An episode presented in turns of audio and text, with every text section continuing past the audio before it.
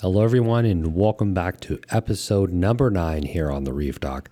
Thank you very much for joining in on this week's episode. Uh, know I've been out of it for a little bit, guys. Uh, believe me, I'm doing my best to get back on it ASAP. Um, and I could, I think we're here on the verge where I can start doing them again on a weekly basis. So I'm very happy to be back. Very happy for all you that have been thinking, reaching out to me, whether on Instagram or the email, the contact form we have on the website. Thank you very much for uh, dropping the kind words. Just letting me know that you know you'd love to hear future episodes because you listen to uh, us here, whether you're on your way to work or you know you just at home relaxing. Uh, so very happy for you guys that again have been reaching out. I love uh, the love you guys are giving. I'm very happy to see that um, it's something you guys are enjoying. So I'm very happy to be back here. So this week, episode nine, we're going to be covering. It's going to be a little bit uh, mixture of things, everyone. So uh, we're going to be covering uh, kind of a new thing I want to start doing here for future episodes. The beginning, I kind of want to talk about either new products, something that's trending, um, you know, what people are talking about, or uh, an event, whatever the case is. So, in this week, I think uh, a very good thing to uh, talk about, and it's kind of been on everybody's mouth for quite some time. Um, Neptune Systems, Neptune Apex, for you guys that aren't aware, they're a controller company, a great company, one of the best out there um, at least here in the U.S. for sure. It's, it's a very popular uh, controller that people use to you know control various things on their aquarium. Um, so you guys probably are well aware of what they have been uh, kind of talking about uh, talking about launch, and it honestly seems like it's been forever, right? Um, for I think it's been about a year and a half uh, since they've been talking about releasing this product. A lot of you already know, as of about a week and a half, two weeks ago, maybe a little bit more, uh, but they finally released it for purchase. And this is the Trident, the Trident uh, water analyzer, water tester. Um, so, in essence, for you guys that aren't aware exactly what this does, um, so what they ended up releasing was a product that can automatically test your calcium, your alkalinity, and your magnesium. Um, they weren't the first company to do it. You know, I think we're all well aware that the, they weren't the first ones. There was uh, a few others out there. I'm not going to name them because there, you know, there, there's a few of them. Um, but it was a big thing. It was a big move for uh, Neptune uh, to do this uh, because, again, they're so well respected. They're very well known. Um, and a lot of people were saying, when are you guys going to jump on this bandwagon? It really seems uh, like reef system automation slash controllers are really going to, into the next realm. Um, you know, a lot of people are doing the automatic water changes with the Neptune DOS system. Um, and it, I, I, really think it was just uh, one of those avenues that was just bound to happen. So it's very nice that uh, Neptune did jump on board here with the Trident. So, again, in a nutshell, it's a system. You guys can probably Google it, check out the pictures, but it's a system that tests your calcium, alkalinity, and magnesium um, multiple times a day. So I think by default it tests every six hours, if I remember correctly. I don't have one, so hard to uh, tell you for certainty. But I believe out of the box it tests every six hours uh, your water parameters. So a nice thing is you can alter that. Being a Neptune controller, you can alter that to, you know, test every 30 minutes, every hour, um, every two hours, so on and so forth. If you run the recommended default testing every six hours, I believe uh, it'll last you, if I remember correctly, it's a, it's a few months. Uh, the the reagents themselves will last you a few a few months, so it's nothing you need to be buying, uh, you know, all the time. Uh, not to mention they don't seem to be very expensive, not at all. Um, another thing, if you try, it's been very hard to get these uh, to purchase. Anywhere I've looked right now, they're almost impossible to get a hold on. That's how popular they've been. Anytime they come in stock, they seem to literally fly off the shelf. Um, there's just a really high demand, and it seems like Neptune's having a little bit of a hard time keeping up. Now, this um, water analyzer, if you want to call it, that's at least what Neptune's calling it. Um, it's not too expensive. It runs for about $5.99. Um, now, it's not a standalone system. That's what sucks about it.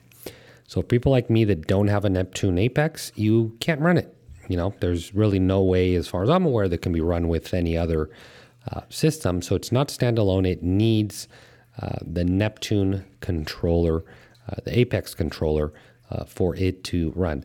Uh, but given if you own an uh, Apex controller, 599 is not a bad deal for water testing on its own. Obviously, with water testing on its own, it can also dose on its own through the dose uh, dosing pumps.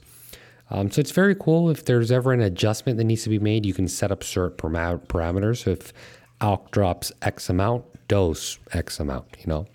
So it's very cool. It just, again, takes automation to a whole new level. Um, if I ever purchase this product, I think I would only want it testing only. Um, now, with the calcium reactor I have, I really wouldn't be uh, dosing. Um, you know, I'd leave uh, the calcium reactor just to really be maintaining stuff. So, in my specific scenario, I'd, again, I'd probably just want to keep an eye on everything, making sure um, everything is in line because uh, there's nothing like having that reassurance. You know, as it is, uh, our reef tanks are pretty delicate. They're not difficult, but they're very time consuming.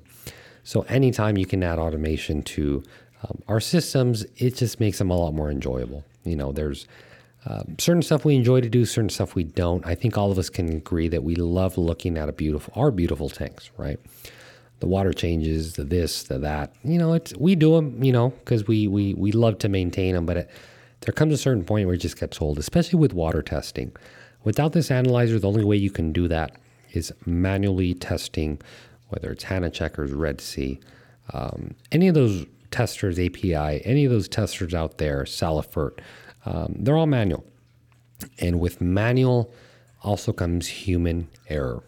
Um, so it's good to have a system uh, that you can either be double checking your parameters um, and very cool of them to release it. So, if you guys want to know any more about it, be sure to uh, just Google it. You'll find it on Bulk Reef Supply, uh, saltwater.com. There's plenty of websites that uh, that have the full product description. I'm sure there's a few YouTube videos out there that uh, also talking about it. I'd love to buy one to do a review, but again, not having an Apex system just makes it really difficult.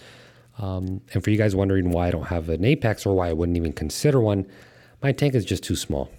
I don't have any more place to put anything, so buying a controller like that would just be too much, in my opinion. Um, I wouldn't have a lot of place to put the probes, you know, so on and so forth. So that's my reason for not having it. But certainly, if you have, you know, anything bigger than a 60 gallon tank, a controller, I'd highly recommend to monitor and make sure your tank um, is in line. And then after that, obviously, if you have the Neptune Apex, this analyzer, the Trident, wouldn't be a bad gig. So now we kind of talked a little bit about that new product because I know a lot of people have been talking about it. Um, I want to get into, for you guys that follow me on YouTube, uh, Eat Sleep Reef, I released a video uh, last week, uh, last Sunday. Very interesting, and, and I kind of want to make this topic on that uh, because I've been getting so many comments um, a lot of people really liked it. You know, it, it gives an insight depth um, and gives you guys and lets you know that I deal with the same things you guys deal with. You know, I think we all at one point in the hobby have dealt with it, are dealing with it, whatever the case is. So, one thing that um, I made that video on, and it was a, a video I wasn't looking forward to do, excuse me, but it's one I felt uh, had to be made uh, because just as much as I feel I deserve it to each and every one of you to share uh, my successes, I also owe it to you to share my failures. Uh, more importantly, so you can learn from those and so you don't replicate them in your home reef tank. So, with that, what the topic was for you guys that didn't watch, if you didn't watch it, I highly urge you to head over as soon as you're done with this podcast or when you get home uh, to check it out on your free time. Again, the channel is Eat Sleep Reef on YouTube. You'll probably find me pretty quick. Um, make sure you're subscribed because a lot of the topics I cover in this podcast, I'm going to reference to that channel. Um, or in scenarios like this week, we'll do an episode. It feels really popular on the same topic. So, what that was is um, I have never been able to keep for more than six months uh, frog spawns and hammers ever. They would always end up after about six, it, it was always almost a six month mark. They would shrivel up, turn into pretty much nothing, die off, start turning white. And I never understood it. I never knew what it was. I would do ICP tests. I would test my phosphates, my nitrates, my trace. I would test everything. Believe me, guys. I would run the ICP test. The water was showing good, stable, consistent. So I couldn't point the finger there. Um, some of you may say, well, it probably was lighting. You're bleaching them out. Yeah, you're probably right, maybe. But then again, the corals would be fine for four or five months. And after month six, month seven, month eight, they would just go downhill. You know, I feel if you're overexposing them to light, they would react a lot sooner um, than wait all that time.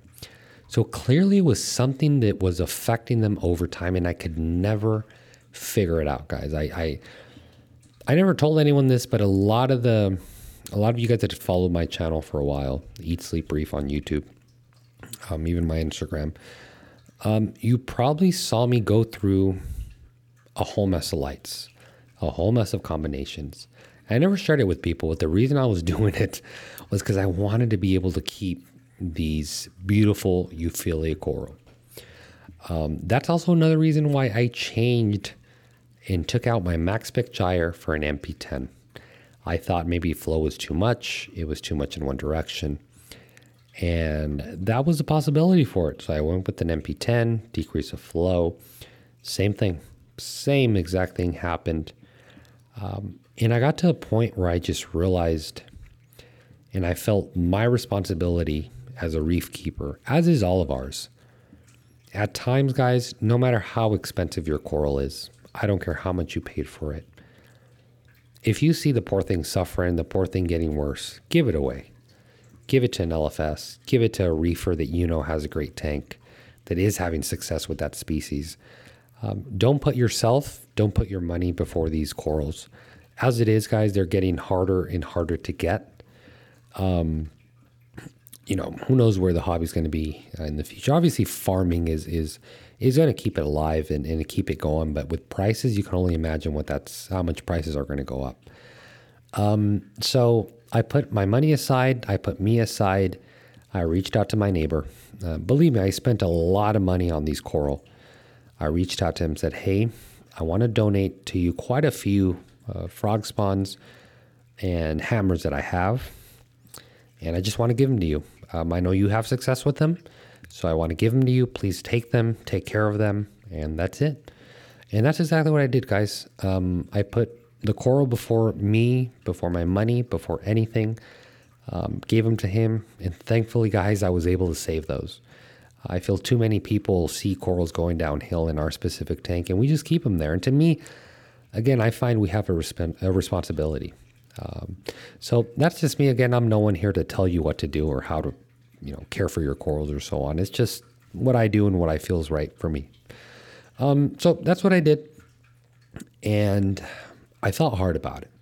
I thought really hard, and I said, "So what the heck is going on with these corals?" So I came up with my hypothesis, if you will, and I made the video. A lot of people were, excuse me, were commenting. Actually, that video's gotten quite a few comments.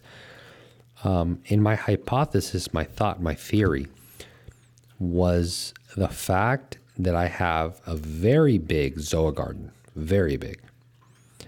You're probably saying, what does that have to do with anything? Well, for you guys that know about zoas, you probably know they release palytoxins, chemical warfare. That's where the term chemical warfare comes out in a reef tank. You only have physical warfare where corals are stinging each other, but chemical warfare is something you'll never see, just corals releasing toxins and essentially killing other corals around it without even touching them. So, my theory was if you've seen my tank, and a lot of you have, the hammer in frog spawn um, kind of garden was no more than probably, I would say, three inches away from my zoas, and they were downstream of the zoas.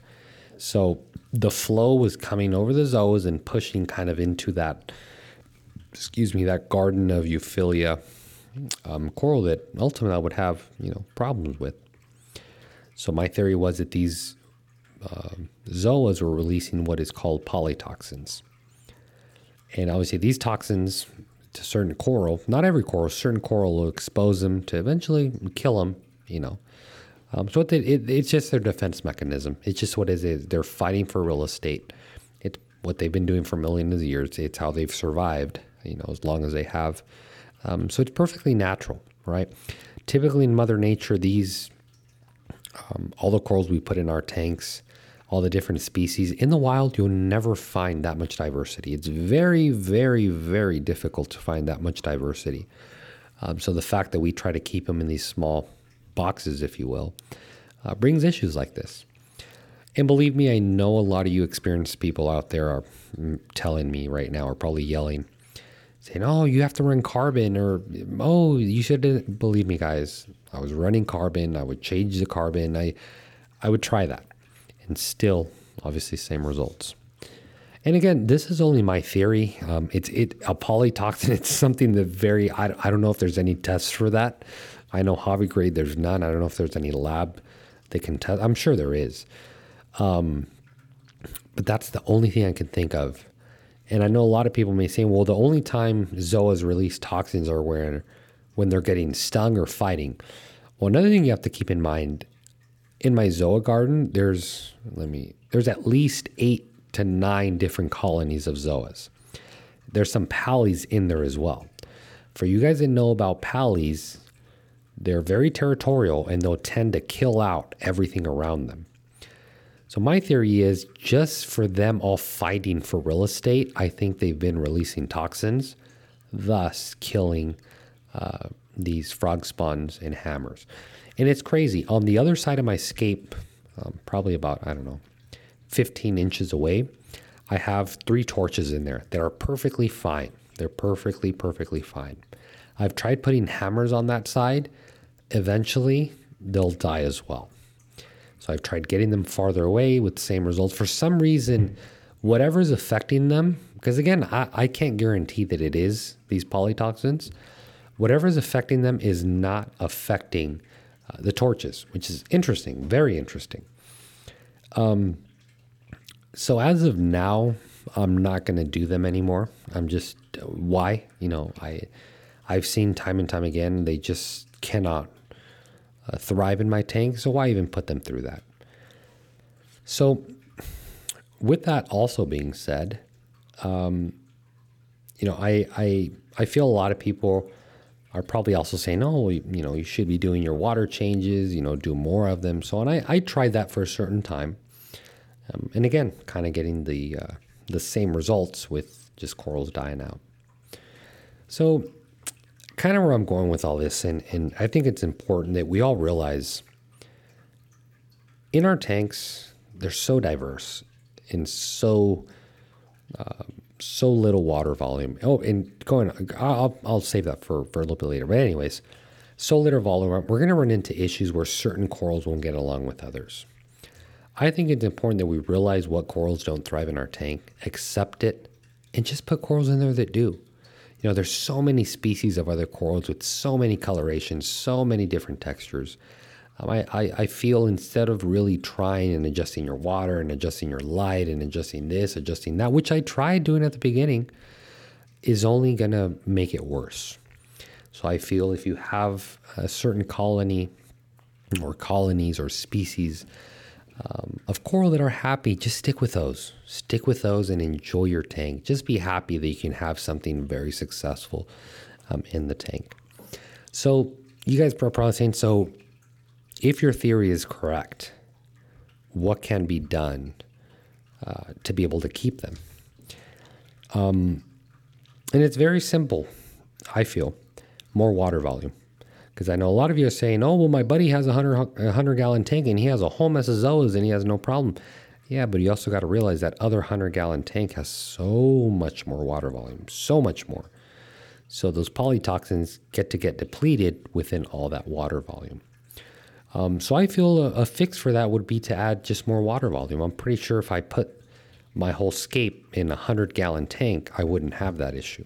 Why? Because the palytoxins that I think are what's killing everything uh, would be depleted. You know, it'd be uh, lesser of an effect on these corals because, again, there's more water to deplete, you know, all these toxins that I believe are, uh, are what's causing it. Um, and the, the funny thing is, I'm able to keep SPS in my tank. So the moment I realized that I was able to keep SPS and have it grow, have it encrust, have it really thrive, I kind of said, you know what? It's not water parameter. It's just not. Because if my water parameters were that messed up and not that stable, there's no way I'd be able to keep these acros and these montes and these setosas that are clearly thriving in my tank. So that's kind of how I ruled out uh, the stability. And again, that's mentioning that I had also um, done various ICP tests. So I also had lab tests done various times, not just one. Uh, with I was getting very similar results. Um, and it's funny because, like I said, SPS are doing good. Uh, t- torches are part of the Euphyllia family. So you'd think they, if the other Euphyllia family are having issues, then torches should too. Um, but what's crazy is they don't. They don't. Um, I'm able to keep those. Um, one thing I will say, and I actually just realized this right now. I didn't even mention this in the video. I notice torches in other tanks tend to grow quicker or multiply quicker than they do in my tanks. Uh, the torches I have, they live and they're puffy and they tend to grow, but very slow. Could this be because these toxins are also affecting them? Who knows? Who knows? Possibly. Possibly. Um, another thing I guess I could do to alleviate this problem is maybe run a carbon reactor. So it forces the carbon through the reactor, um, turns it, and ultimately cleans the water quicker. That's something I could do, but again, going back to the reason I don't have a Neptune Apex, the space. I have no room for another reactor in that tank. Um, so again, I've just gotten to the point where I've accepted it. I'm I, I'm okay with it. I'm perfectly fine with it because again, there's so many species of different corals that we can get uh, where that doesn't even become an issue. So, guys, I think we're going to end this podcast here.